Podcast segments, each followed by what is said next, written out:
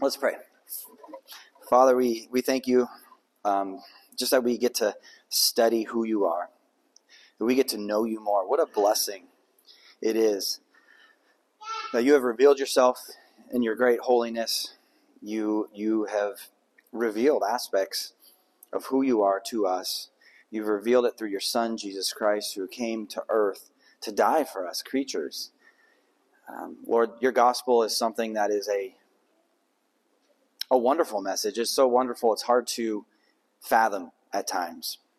And so, God, knowing the reality of that, and as we're learning more about the gospel, and, and even if, uh, if it's just a refresher, Lord, I pray that you would bless us this morning in this lesson as we kind of peel back the layers of the state of man, uh, who you are, and uh, this great Redeemer that we have through Jesus Christ. So it's through his name we ask for help this morning. Amen. All right. Again, Kelly has note sheets back there if you didn't get one.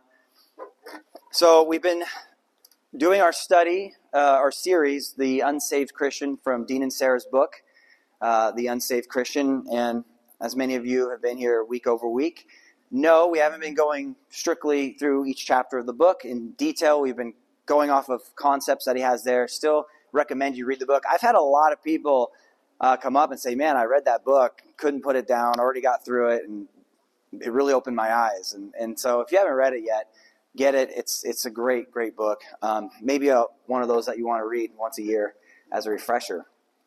But us, we've been going through in great detail. Um, what is a cultural Christian? So we spent a few weeks talking about, you know, the details of what a cultural Christian is. We've hit on the church's role when it comes to either fostering cultural Christianity or combating it. Uh, that was an interesting few weeks there. And then now what we're going to do is we're going to pivot a little bit here, and I'll explain why. Um, but first, going back to dissecting a cultural Christian, we wanted to know what they believe, right? What do they think of in their mind when they're thinking of Christianity? When they're thinking specifically of themselves being a Christian? What fosters this belief that they're thinking of? And we've established that through looking at, well, here's what they think, right? We've established that, well, this isn't really Christianity at all. And that's a bold claim because we think, well, the cultural Christian, though, they think of things like works, right? We talked about that, I think, our first or second week right? Namely, I grew up in the church, so I'm a Christian, right? Um, I go to church every now and then. I have a church that I'm a member of. We talked about membership one week, right? What that could mean. Um, I've said a prayer. Maybe some of these folks have signed a card or, or you know, went up on an altar call and were told that very day that, hey, you're, you're a believer now, you're in. They were maybe baptized at a young age. They give money their dad was a pastor, generational Christianity, right? My whole family, we've been Christians for generations over generations. Then we talked about the fact that they look at morality, right? I'm a good person. We hit on that almost every week because this is huge. Because of this point, especially, right? I'm a good person, but more specifically, I'm better than that person or I'm better than my neighbor, or I'm better than my brother, or so on and so forth, right? I'm better than most. I hate evil. I see what's going on in the world, you know, the injustice, and I disagree with it, and I hate it. So I have good morals that way. Good, good morals that are good enough. I should, I should clarify morals that are good enough to be a Christian. And then we talk about civic religion, right? I believe in God. Um, I'm conservative in my values. I vote conservative. And I'm an American. So, of course, I'm a Christian. Right? So, things can get pretty messy when we talk about all this when it's under the umbrella of Christianity, right? Why do you think this is so? How does this get messy?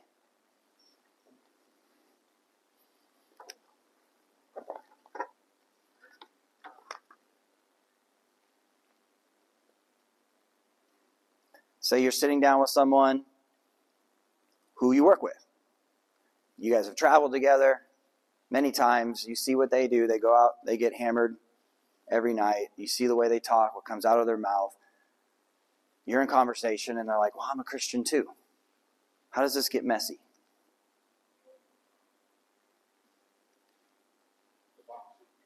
Hmm? Okay. Yeah.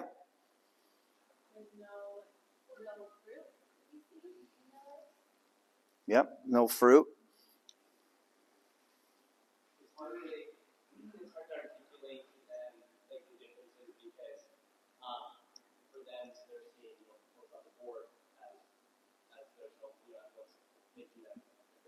Yeah.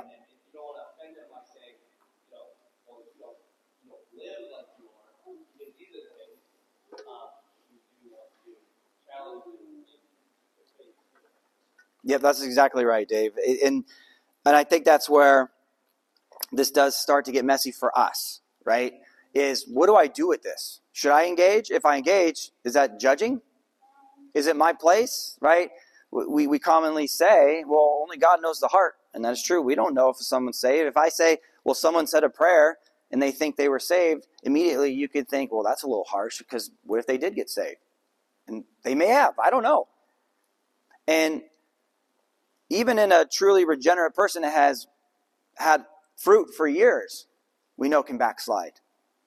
And then we can look at that and be confused. So when it comes to cultural Christianity, it gets messy because we don't know how to engage with it, what to do with it.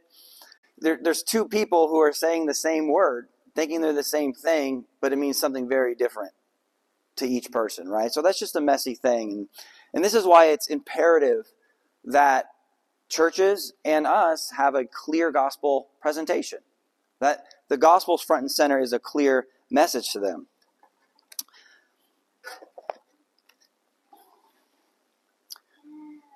All right. So on this, you're talking to two di- two different people are having a conversation, right? And it's messy because they're thinking those three those three items I showed you up there: morality, works, civic religion. They're thinking, okay, I do these things, therefore I'm a Christian. You're there, you have a clear understanding of the gospel. It almost makes you wonder well, what is the good news to a cultural Christian then? Right? We know what the good news is. What is the good news to a cultural Christian? Because isn't that the powerhouse of, of the gospel message of what saves? So we went through and we, we, we thought, well, maybe a cultural Christian thinks the good news is they go to heaven. Remember, we talked about that that one week where it's not necessarily about Christ, it's not necessarily being with Christ, it's about getting into heaven and avoiding hell. So that's the good news. The good news is, is I don't have to suffer in hell. Maybe the good news is Jesus loves me. That's good to know. Maybe it's there'll be blessing in my life. If I become a Christian, then I have a higher being a deity that's going to bless me in ways that I can't be blessed by man here. A divine helper. I have someone I could pray to when I'm sad or, or lonely, right? Or maybe the good news is just joy and happiness. Being a Christian will make you happy in life. So, is this really what the good news is?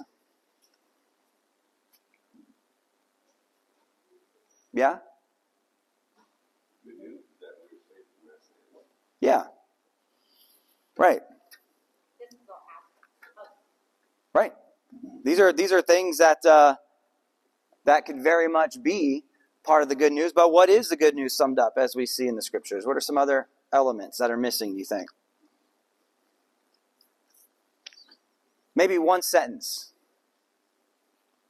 What's one sentence you can think of when it comes to good news? When you think of what is the good news as I see in the Bible Who's it point to?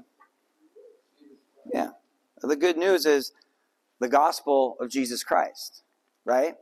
So a believer is thinking this when they think about their salvation, when they think about Christianity. This is what should be at top of our mind. This is the gospel of Jesus Christ.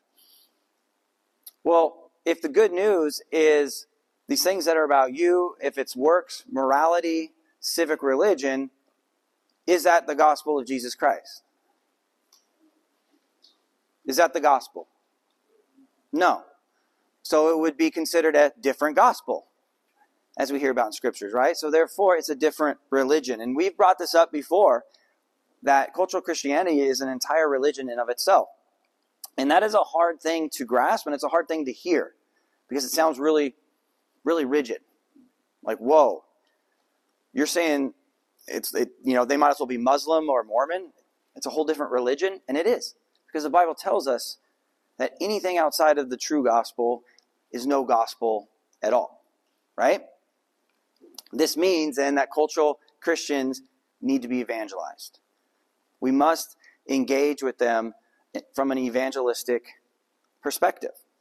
And we talked about this a couple months ago that cultural Christianity is the largest mission field that we have here in America. It's the largest mission field that we have in Spokane Valley. It's interesting when you think about that. So, with all this recap, and what I want to do then is then shift the focus of the next few weeks to do two things.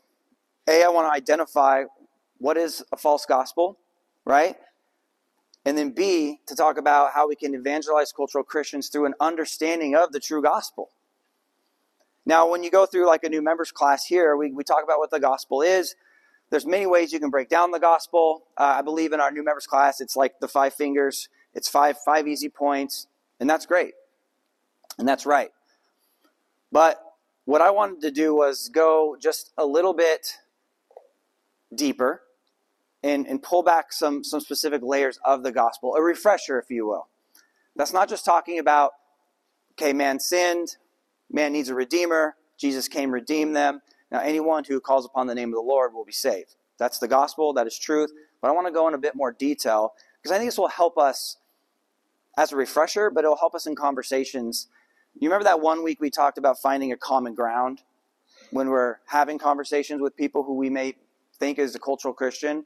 We want to find that one starting place.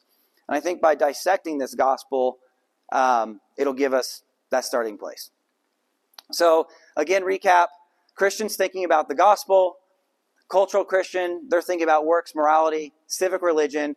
These are not the same thing. It is not the same gospel they believe in, and therefore, then there's a gospel disconnect, right? And that's the focus. Gospel disconnect. The problem isn't that they need to go to church more. We talked about that one week too, right? The answer in a conversation with a cultural Christian isn't, well, I just need to get them going to church more. We joked about how that that one pastor uh, said that on an Easter service of, hey, you know, kind of slammed them a little bit, like, hey, it's nice to see you. We'll see you again on Christmas. We don't want them thinking that of, well, I just need to go to church more. Why? Yeah, you're feeding them just more stuff that they believe in already. Works. Man, okay, well, if I go to church three times a month, then I'll be for sure a Christian or a better Christian. So I want to dissect the gospel down into, and darn it, I didn't bring my books. I'll bring them next week. Uh, Paul Washer has a set of three books called The Gospel. Um, I'm kind of riffing off these three books. I highly recommend get them. We don't have any right now at the bookstore. Hopefully, we'll have some soon.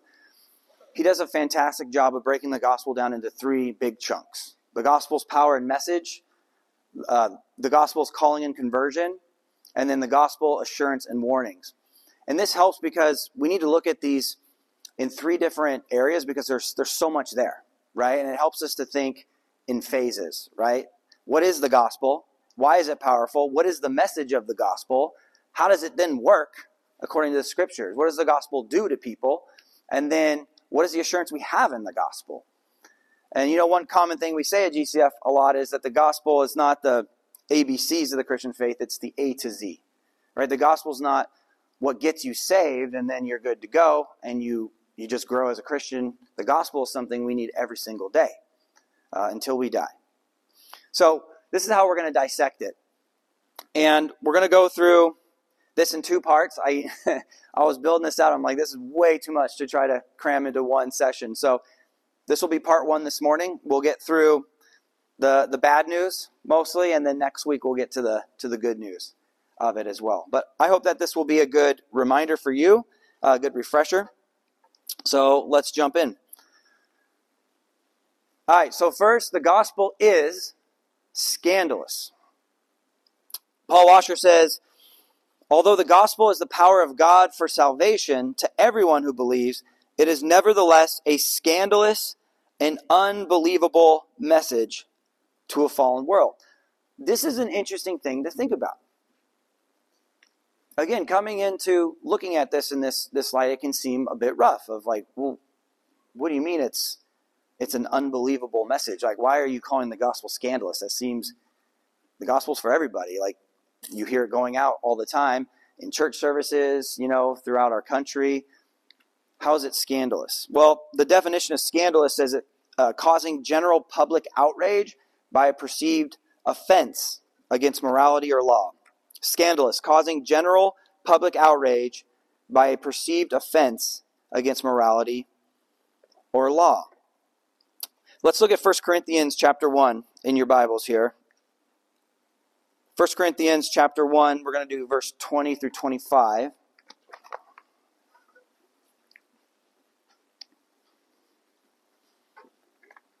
This is where we're pulling out this idea.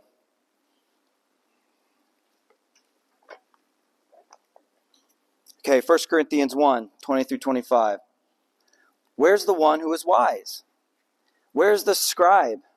Where's the debater of this age? Has not God made foolish the wisdom of the world. For since in the wisdom of God the world did not know God through wisdom, it pleased God through the folly of what we preach to save those who believe. For Jews demand signs, and Greeks seek wisdom, but we preach Christ crucified, a stumbling block to Jews and folly to Gentiles. But to those who are called, both Jews and Greeks, Christ the power of God and the wisdom of God. For the foolishness of God is wiser than men, and the weakness of God is stronger than men. So let's interact with this a bit. Why is the gospel considered to be scandalous to both the Jew and the Greek here? Any thoughts?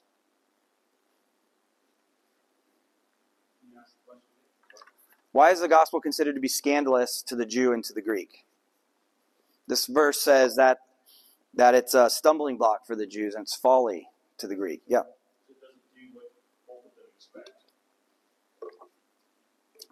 Yeah, because it doesn't do what they both expect. Any idea on what those expectations are for both? Yeah. Gunner. Yeah. um, well, I know that like in the, the what it was coming into the Greeks, what, what Paul's referencing here, is the fact that this was very much kind of the origins of like the idea of the idea that eventually became, became humanism. Simply, we can understand things as human beings. We, can philosophize. We can have it. So that's what I was referencing there. Is this idea that you can comprehend it. And so there's one facet, I think, that he's talking about there is this idea that if you try to grapple with this purely with your mind, it will not make sense. So I think that's one thing. Yeah, yeah, sure. Absolutely. It's trying to comprehend spiritual things requires spiritual discernment, right? Bob.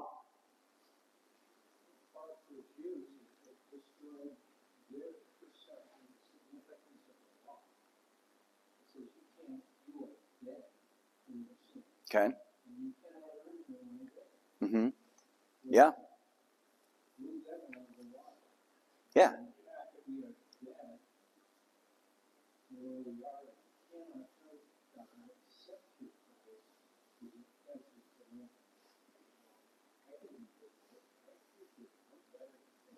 Yeah. Yeah. The, the Jews built a system off of works, ranking each other, right? They works fueled their their religion and their belief. And Christ disrupted that mentality, right? What, what was the Jews' problem with Christ? Why was he crucified? That's not a simple answer. There's multiple answers, but what I'm getting at here is why was Jesus Christ, the Messiah, a stumbling block to the Jews?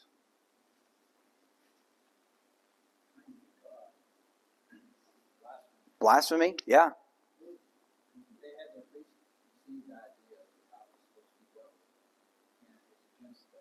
Yeah. Yep. They told Jesus that he was a blasphemer, right? Several times. And he was committing blasphemy. Because the idea that a Messiah was to come and be crucified was insane. So the Jews are looking at this like, well, that's not my Messiah hanging on the cross, dead, right? That's not my Messiah. I refuse to believe. It's, it's stupid, for lack of better terms, the gospel message to, to the Jews, right? Doesn't make any sense. What about the Greeks? The Gentiles? Any, any thoughts there of why the gospel message would be folly to them?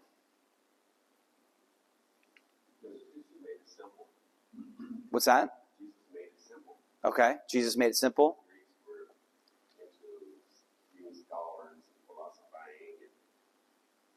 Wisdom.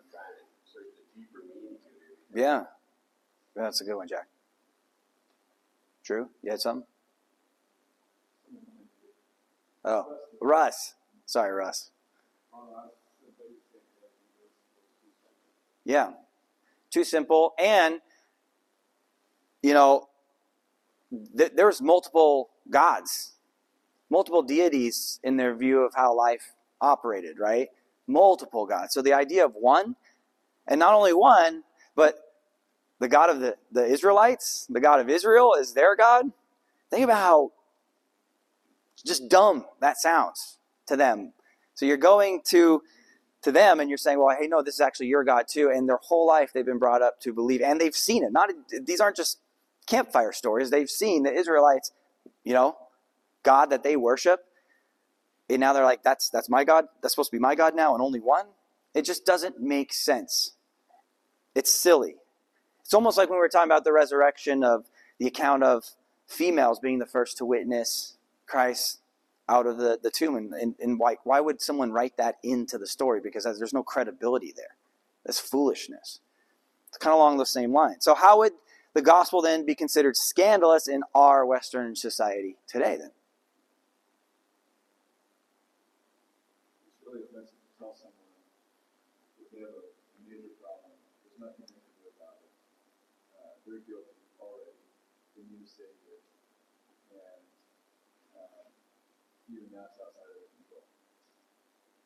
Absolutely. Bob? There's only one way. Yeah. That's not a good message today that people like to hear. Kevin?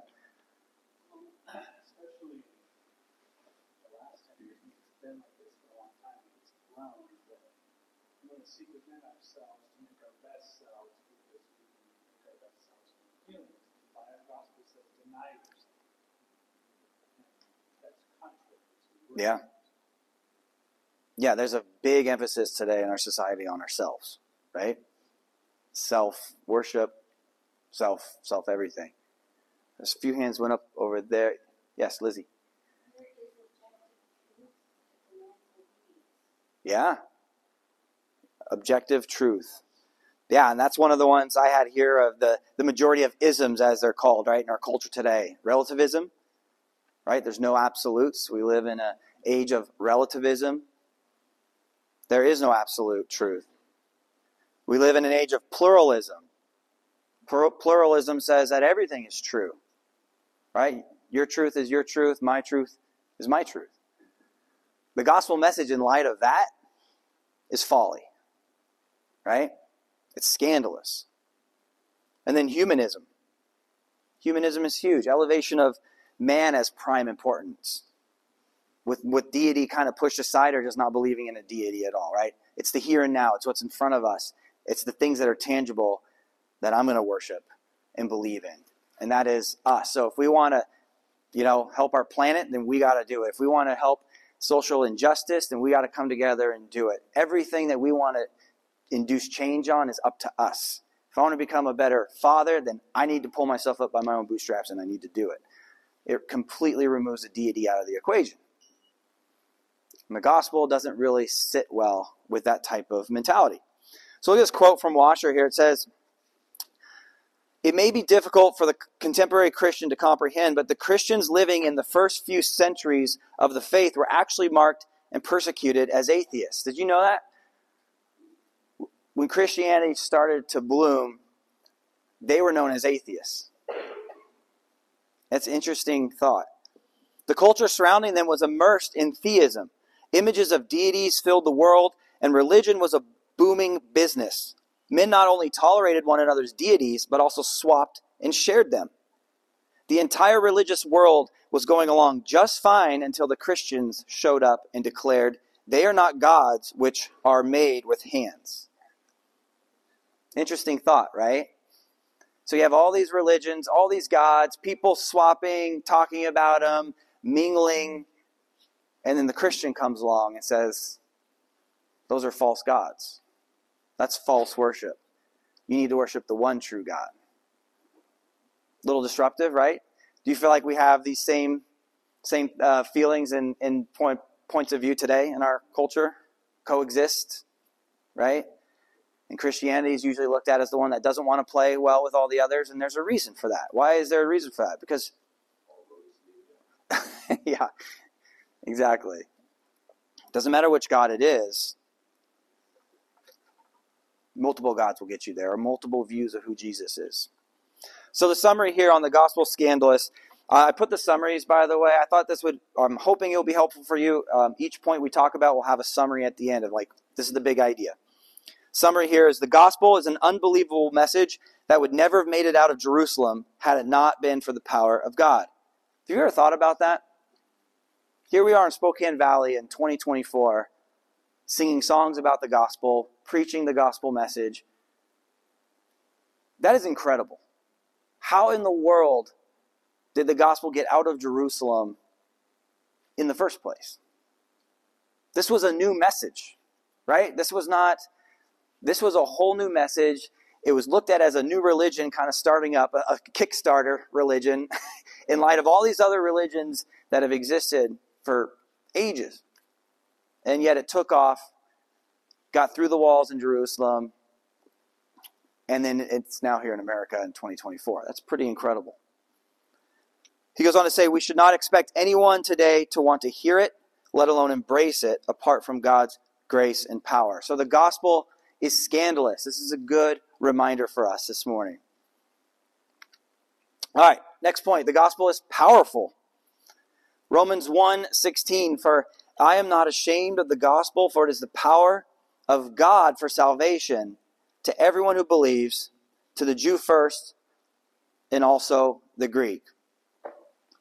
So this very verse uh, of Romans 1.16 talking about the gospel is the power unto salvation. This is a great verse to affirm our, our first point that we just talked about, that the gospel is scandalous. Right? Why does Paul have to boldly proclaim that I'm not ashamed of it? What are your thoughts there? Do you, do you find that that kind of is a weird thing that sticks out how Paul saying, I'm not ashamed of it? Why would he have to say that? Yeah. Because, yeah, and he knows what he's saying is, is going to be rough. Yeah. Yeah, Kev. What was that? He was the Pharisee of Pharisees.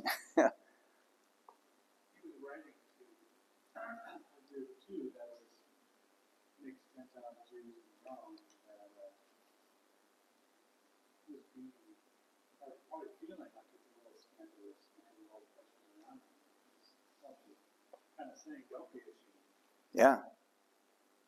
Yeah. And I think this is, as I was preparing this lesson, this, this point of the gospel is powerful, really hit me as a good reminder of like, man, I have lost sight of this. Because think about what first comes to your mind when you think the gospel is powerful, you know?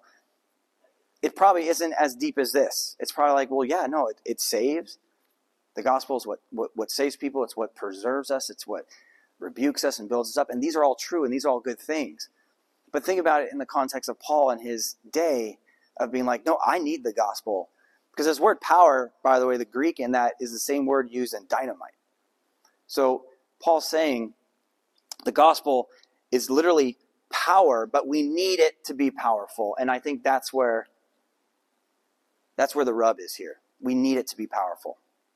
On this point, Washer says, with regard to the gospel, it's helpful to ask ourselves two questions. Do we recognize the great power required to save sinful men? It's an interesting question. Do we do you do you recognize the great power that it takes to save a sinful man? Admittedly, this is not something I think about a lot as a saved person myself. But do you realize what it takes to save a sinful man? Number two, do we recognize that the power to save is found uniquely in the gospel? So two big, very, two very big challenging things here is one, do we recognize what it actually takes to break through the corruptness of sinful man? And two, do you realize that it's only the gospel that can do that?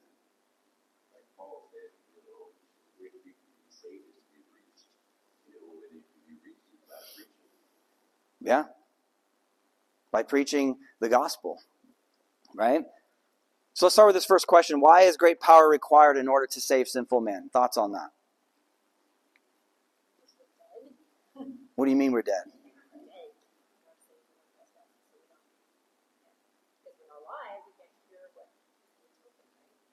Yeah, we're spiritually we, we can't discern things spiritually, right? Yeah.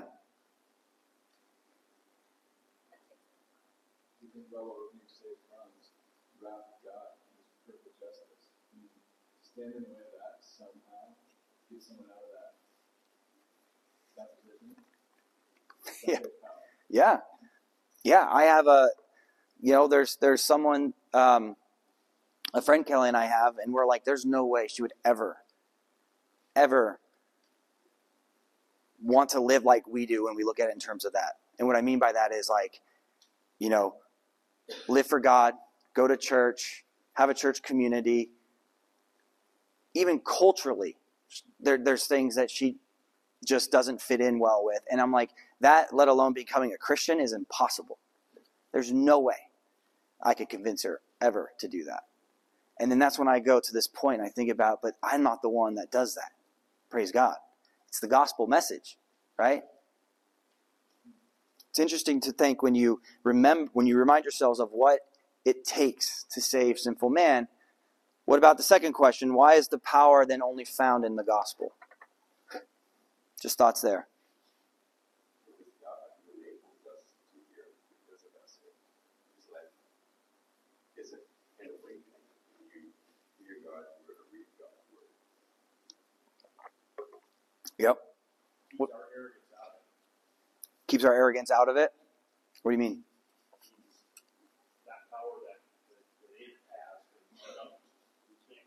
Yeah, yeah. Mm-hmm. Absolutely. We know it's outside of us. Okay, so two very important points. I would dare say of, of all the, the, the points we're going over today, I mean, there's a lot of important ones. This one impacted me the most. Take this one away with you, these two questions. Do you recognize what it takes to break someone free of their sin? And do you realize the power of the gospel that it can uniquely do it? Only the gospel can do it. So the summary here is the immeasurable power of God manifests itself in the gospel. Nothing less than the gospel can bring a man to repentance and faith. Nothing less than the gospel can transform a man from sinner to saint. Nothing less than the gospel can bring many sons home to glory. Amen and amen. All right, next we see that the gospel is a message for all. Point C. Gospel is a message for all. Still on Romans 1:16 here. For I am not ashamed of the gospel, for it is the power of God for salvation to everyone who believes, to the Jew first, and also to the Greek. So this gospel call is a universal call to everybody, right? That Christ has shed his blood to redeem a people from every tribe and nation, right? That's what it tells us in Revelation. John tells us in John 3:16, right, that God so loved the world. Not just the Jews. That'd have been a very different verse if Nicodemus or Nicodemus in his conversation with Jesus is kind of moving along and Jesus says, "Yeah, God so loved the Jews that he gave his only son for them." Obviously. And Nicodemus would have said, "Spot on. It's exactly what I think and what I've what we've been teaching." 1 John 2 2, Jesus is the Savior of the world. Paul says that Jesus gave himself as a ransom for all. 1 Timothy 2 6, for all people. So the gospel is not only a message for all, but should be the same message for all. Its message should never be reshaped or communicated differently in an attempt to make it relatable to different cultures or ever changing trends. Now, where's the danger of this, this point here of saying that Jesus died for everybody?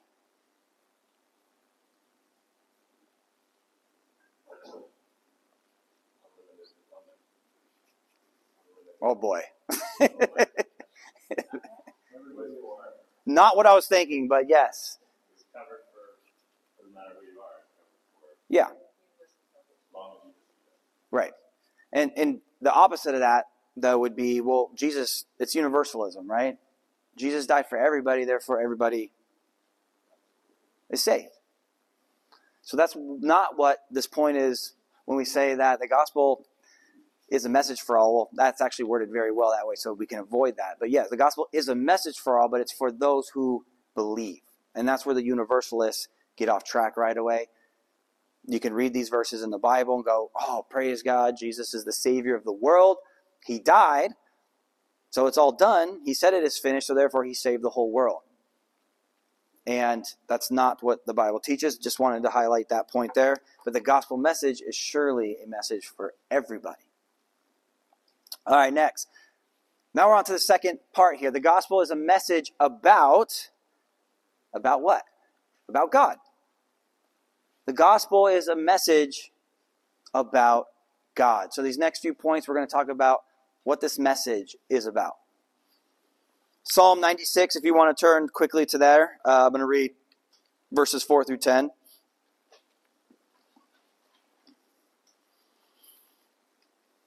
Psalm 96.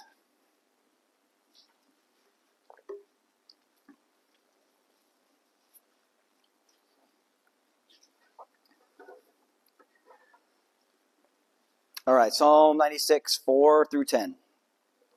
For great is the Lord, and greatly to be praised. He is to be feared above all gods. For all the gods of the peoples are worthless idols. But the Lord made the heavens. Splendor and majesty are before him. Strength and beauty are in his sanctuary. Ascribe to the Lord, O families of the peoples. Ascribe to the Lord glory and strength. Ascribe to the Lord the glory due his name. Bring an offering and come into his courts. Worship the Lord in the splendor of holiness. Tremble before him, all the earth. Say among the nations, The Lord reigns. Yes, the world is established, it shall never be moved. He will judge the peoples with equity. So, what does the gospel tell us about God?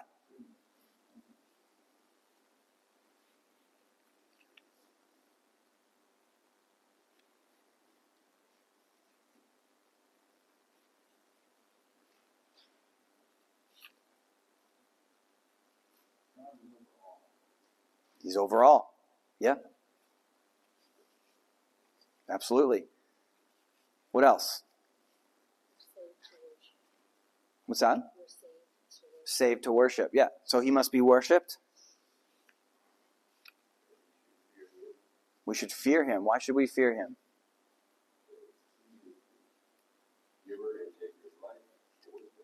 Yeah, giver and taker of life.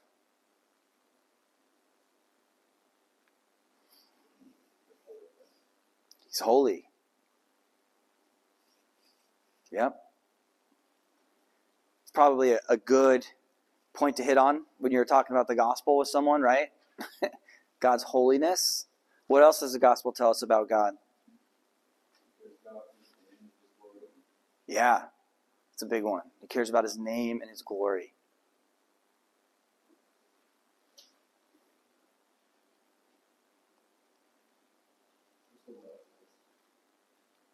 He loves?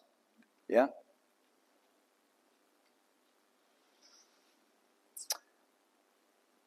Was God created? So, what does that tell us about God? correct answer was no. Yes. God was not created. He's eternal, yeah. There's some major implications to that, right? Any other things come to mind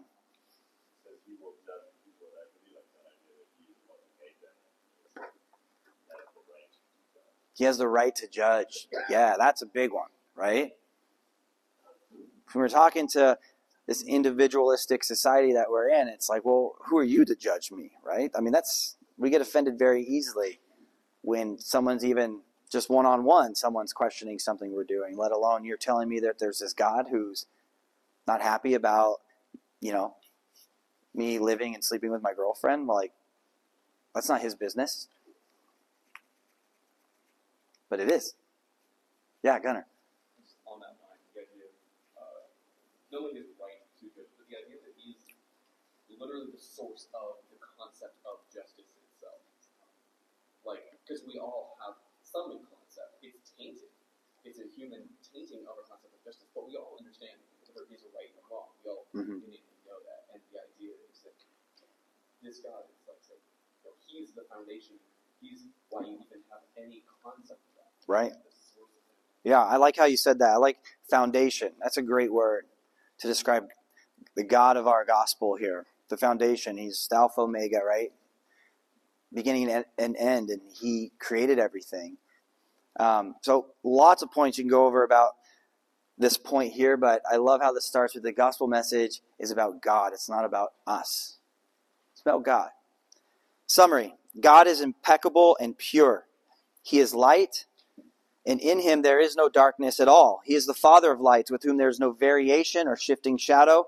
He cannot be tempted by evil, and he does not tempt with evil. His eyes are too pure to approve it, and he cannot look on it with favor. All sin is an abomination to him, a loathsome thing that evokes hatred and disgust. Everyone who acts unjustly is an abomination before his throne, and his face is set against all who do iniquity.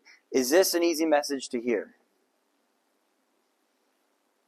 Will this make someone, when you're having coffee with them, go, "Oh, tell me more about this gospel. This is this is good news." You said good news, but now I see why. This is good. Yeah, I'm an abomination to God. That's fantastic. It's crazy, right? But God's holiness, it must start with God. It has to start with God. Even for us Christians, we have to realize when we sin, when we sin today, who we're sinning against and what that means. And then and then that then goes to like the preciousness of the cross.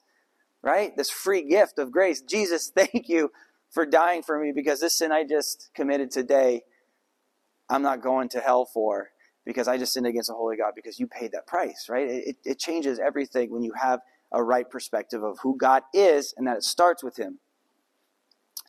This then leads to, of course, our next point here. A gospel message is about sin.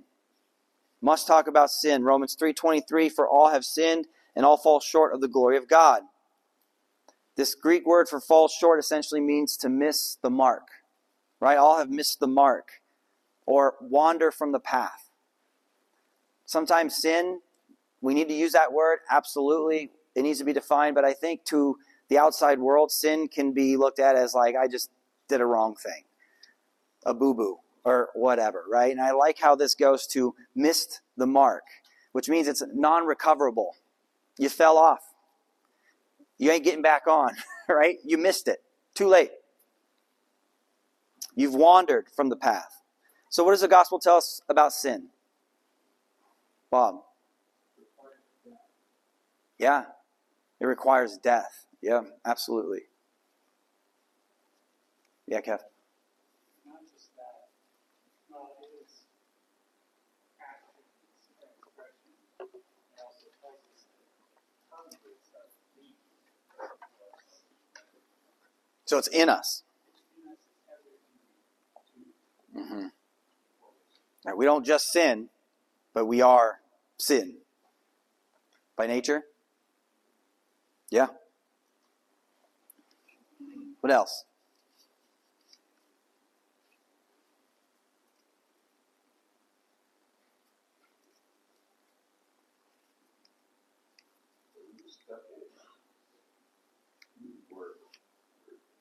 Stuck in it. Mm-hmm. Mm-hmm. What about if what about if someone says, "Well, yeah, I sinned today, for sure, but tomorrow's a new day, and hopefully I won't sin tomorrow. And if I don't, and I end up dying, then I'll be good because I didn't sin that day. Right? What does that tell us about sin, our view of sin?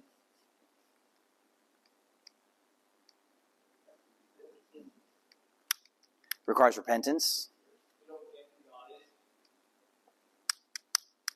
We don't get who God is, yeah. Yeah, His perfection doesn't have to do with our 24 hour day of freedom from a sin that we notice, let alone live this. Yeah. One sin takes an eternity to pay for. One sin takes an eternity to pay for. Not one sin I did yesterday. Today is today. Still paying for that one yesterday. Probably. Yeah, exactly. And that's why I like this miss the mark kind of terminology, right? You missed the mark yesterday. You missed the mark the last 30 years of your life.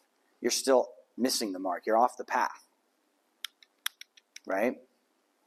Sin stacks up, it requires death. Who's paying for that? You know, these are all great questions, all great things to talk about. And the Bible has much to say about sin. Um, I separated this into two more kind of subtopics of sin, and that's where we'll end this morning. Um, the summary, though, here on sin says we must understand that forthright teaching on sin is an essential part of the gospel of Jesus Christ. Men must understand what they are and what they have done. Men must understand what they are and what they have done. Although such truths are scandalous and even painful, they are biblical and necessary.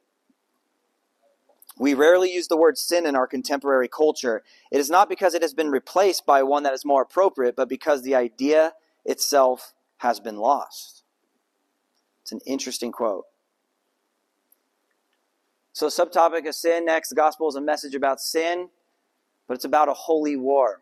I love this terminology. This is not a way I would typically put it, but it makes a lot of sense when you start breaking this down. Um, Isaiah 63, I'll just read through this Isaiah 63, 8 through 10, and then uh, Nahum 1, 2. We'll start in Isaiah 63. For he said, Surely they are my people, children who will not deal falsely, and he became their Savior. But they rebelled and grieved his Holy Spirit.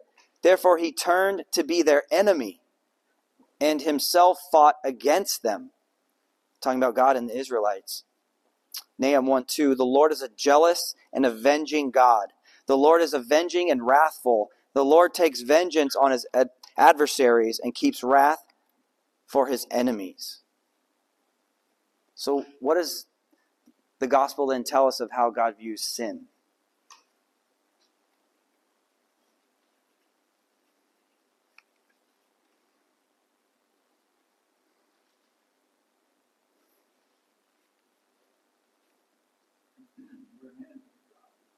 Yeah, we're an enemy to God.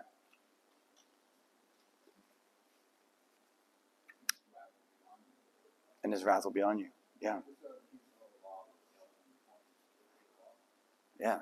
Now, if, if you're being honest with yourself, and I mean, I, I can honestly answer this.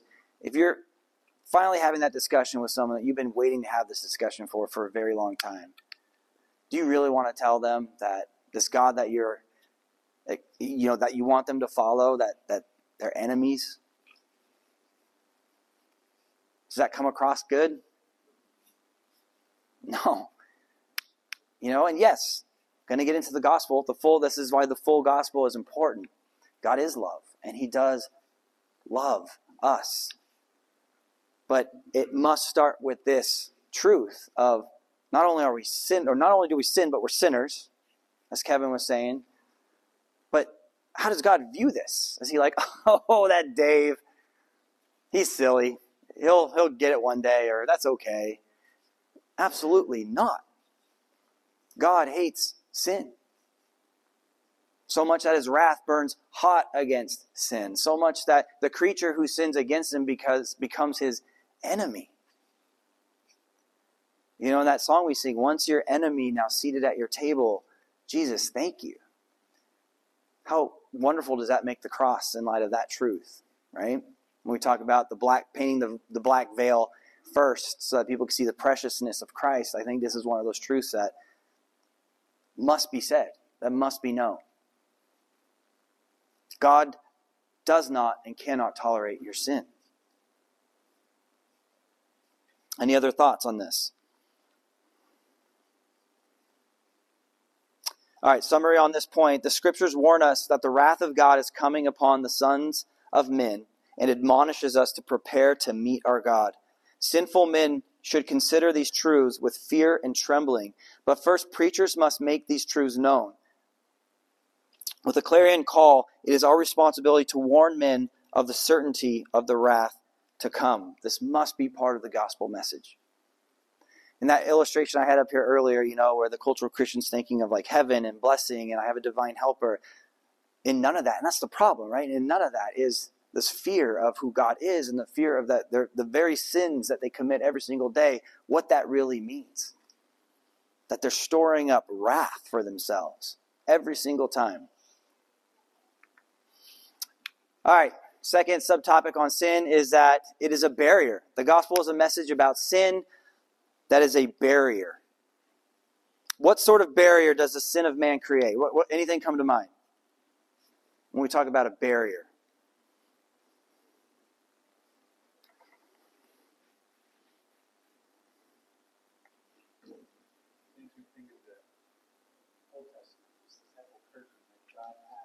Like a distance. Mm-hmm.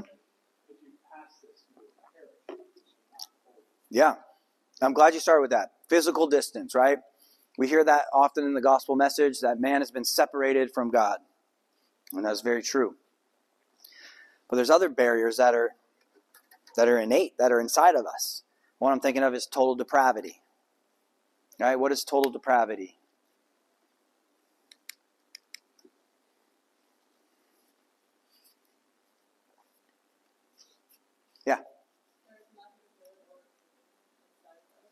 Nothing good or redeeming inside of us.